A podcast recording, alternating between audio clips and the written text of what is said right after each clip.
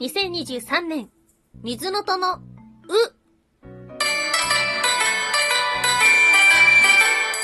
タンは、妖怪について知りたい。はい、空飛ぶワンタンです。ワンタンは妖怪について知りたいということで、この番組は普段キャラクター業界で働いているワンタンが、日本におけるめちゃくちゃ面白いキャラクター妖怪についてサクサクっと紹介している番組です。この番組のスポンサーはともさまさん、歴史とか世界遺産とかを語るラジオなど放送されています。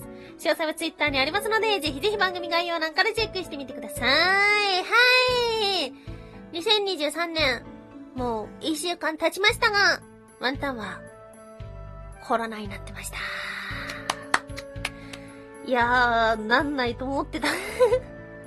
初コロナですね。本当に全くの初コロナだったんですけど、1月の1日から、あれ？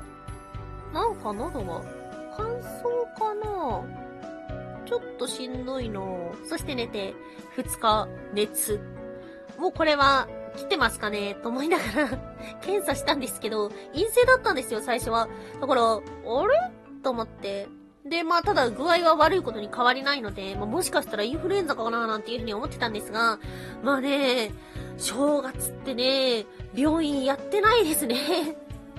で、まあ苦しかったし、病院やってないし、まあとりあえず行かないでいいやっていうふうに思ってて、で、まあようやく4日5日っていうふうになったんですけど、まあそしたらね、まだ、うん、病院お休みだったりとか、あとは始まったけどもう予約がいっぱいっていうことで、まあ、2022年の時に、えー東京は正月がコロナのピークになるっていうニュースを見て、はあ、まあ、そっかそっか、ぐらいで思ってたんですけど、まさか当事者になるとは思っていませんでした。はい。あの、5日の日に再検査したら、バチバチ陽性でしたね。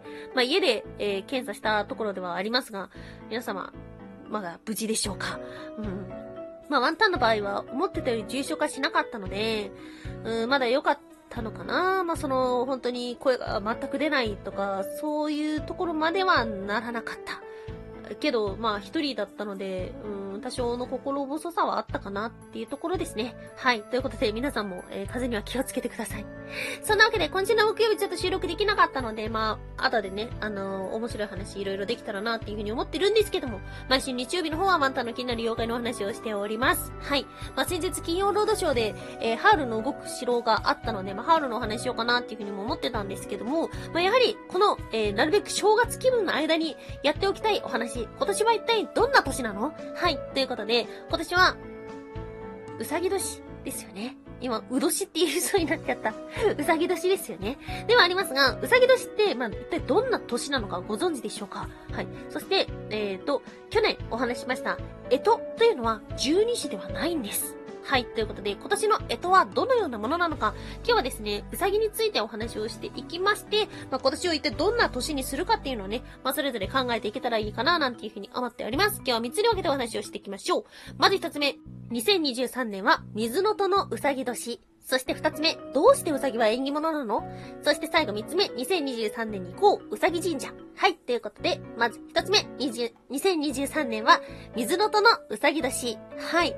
ということで、今お話ししましたが、干支というのは十二支だけではありません。十二支と実感の組み合わせです。はい。十二支というと、ね、牛、虎、う、たつ、み、馬、羊、猿、鳥、犬、いぬい。はい。ではありますが、実感っていうのが数をね、1から10まで数えるための言葉で、こう、おつ、へい、れい、ぼ、き、こう、しん、じん、き、とあります。去年は虎年ではあったんですけども、正確に言うと、水の上の虎年。水の上というのは先ほどの陣、9つ目のものなので、実感で言うと9番目。えー、十二支で言うと3番目ということになります。そして今年は一体どんな年なのかというと、水の戸のうさぎ年なんです。水の戸というのは先ほどの実感の中の10番目、木のものです。はい。ということなので、まあ、うさぎ年、うさぎ年とは言ってるんですけども、えー、えとは何ですかっていう風に聞かれたら、こう、ドヤ顔で、あ、2023年は水の戸のうさぎ年だよ、というのがいいでしょう。うん。まあ、それで嫌われたらごめんなさい。はい。うさぎ年、方角は東。そして、うさぎが象徴するものというと、飛躍や向上、飛び跳ねるということから運気上昇と言われています。また、うさぎの、えおとなしく穏やかな性格から安全という意味もあります。そして、4番目の十二支であることから、草木が燃え出す春のイメージでもあります。はい。そして、水の塔。これは何だいっていう風に言うと、陰陽五行説では水。静かで暖かい大地を潤す水。水の戸というのは別の書き方をすると水の弟とも書くそうです。実感の最後なので生命の終わりと、そしてそこからの新たな生命の成長を象徴していると言われています。つまりですね、厳しい冬を乗り越えて春が訪れるよというのが水の戸のうさぎ年なんです。決して諦めてはいけない。今までのものが成果が出始めるよというのが今年なのかもしれません。はい。そして今日の二つ目。どうしてウサギは縁起物なの？はい。ということご存知でしょうか？ウサギが十二支に選ばれた理由。これね、めっちゃ調べたんですけど、ちょっと出てこなかったな。やっぱ専門書とかがないとこういうのはわからないのかもしれない。もし知ってる方がいたらぜひ教えていただきたいです。はい。で、うさぎというと、月のうさぎを思い浮かべませんか？月のうさぎの話というのはインドから来ています。で、これね、知らなかったんだ。日本ではさ、うさぎが餅をついてる姿をしている、なんていう風に言うと思うんですが、中国では薬を作っている。そういう風に見えてるそうです。うさぎのお話、うさぎの神話というのは世界中にあります。ギリシャ神話、これでは、えー、オリオンがうさぎを飼ってた、もしくは、オリオンがうさぎが可愛すぎて飼れなかったというようなお話がありました。インドのジャーカタ神話、ここでは菩薩がうさぎに転生したということで、月のうさぎのお話というのも実はここから来ています。また、日本の古事記では、えー、ご存知の方いらっしゃると思います。稲葉の白うさぎですね。これね、今度、えー、詳しく紹介します。はい。ということなので、実はね、うさぎの神話というのは世界中にあります。しかし、十二支というのは中国から来ている。うん。中国でうさぎはどのように言われているかというと、不老長寿の薬を作る神様の使いなんていう風には言われているんです。昔々、太陽が10個あると言われていました。ということで、めちゃくちゃ暑い。人々が困っていた時に、幸運という夢の名人が9つの太陽を撃ち落としました。神様は、幸運に褒美として不老長寿の薬を与えます。しかし、ある日、その薬を泥棒に取られてしまいそうになりました。それに気づいた幸運の妻は薬を一気に飲み干します。すると、妻は月に飛ばされてしまいました。一人ぼっちになったことをかわいそうに思い、神様は寂しくないようにウサギを送り、そしてそのウサギに地上に帰れる薬を作るように言いました。はい、そんなお話がありました。へー。なんでウサギが選ばれたんだろう。うん。まあ、世界中でウサギというのは、こうした神様の使いっていうお話だったりとか、あとは成長の象徴、春の訪れなんていうふうにも考えられているんです。うん。あとね、あの、動物のウサギと、うさぎ年のうさぎの漢字違いますよね。うさぎ年のこの、えー、漢字というのは、門を無理やり押し開けて入り込む姿なんていうふうにも言われていて、うさぎがそんなイメージあるかななんていうふうにも思ってしまいました。まあ、これまでのお話、すべてどこまで関係してるかわからないんですけども、あの、白くてふわふわした可愛いうさぎ、そして、情報を聞き入れるような長い耳、そんな姿に何かしらパワーを感じていたのかもしれません。はい。そして最後3つ目、2023年に行こう、うさぎ神社。はい。うさぎ神社行きましたか？日本中にうさぎ神社様々にありますが、4つ紹介しましょう。まず1つ目、鳥取県、白土神社。これは稲葉の白うさぎの舞台です。ここ行ってみたいですね。そして2つ目、京都、岡崎神社。はい。ここには、招き猫ならぬ、招きうさぎがいるそうです。ここも行きたいですね。京都だから、いつか行けるんじゃないかな。そして、ここはね、ワンタンは行ったことある。山梨県、うさぎ神社。はい。ここは、カチカチ山の舞台となった、なんていう風に言われています。ここには、コマウサギがいます。はい。見てきた記憶がうっすらあるかな。この時はそんなに神社に興味なかったから、うる覚えだけど、ここには行きました。あとは、え東京都ですね。東京の太鼓堂八幡神社というところがあって、ここにはですね、はい。なんと、うさぎのハッピーちゃんが飼育されてるそうです。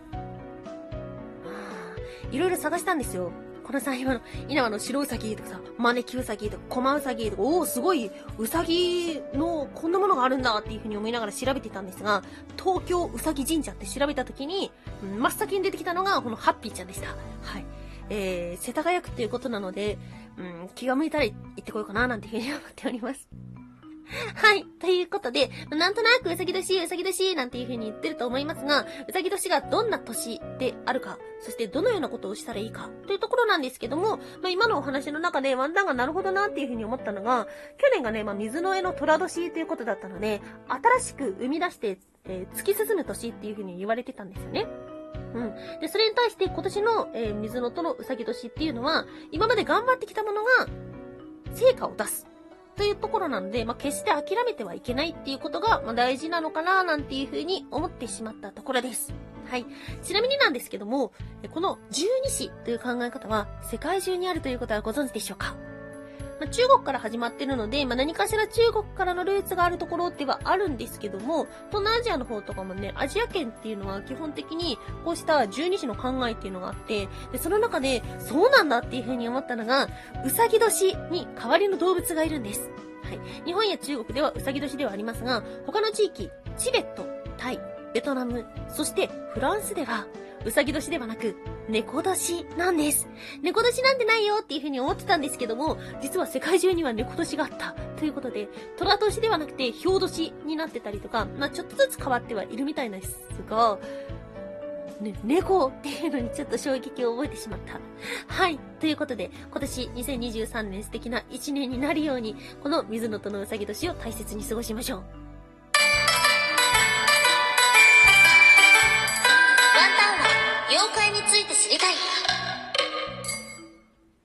おやすみもいもい。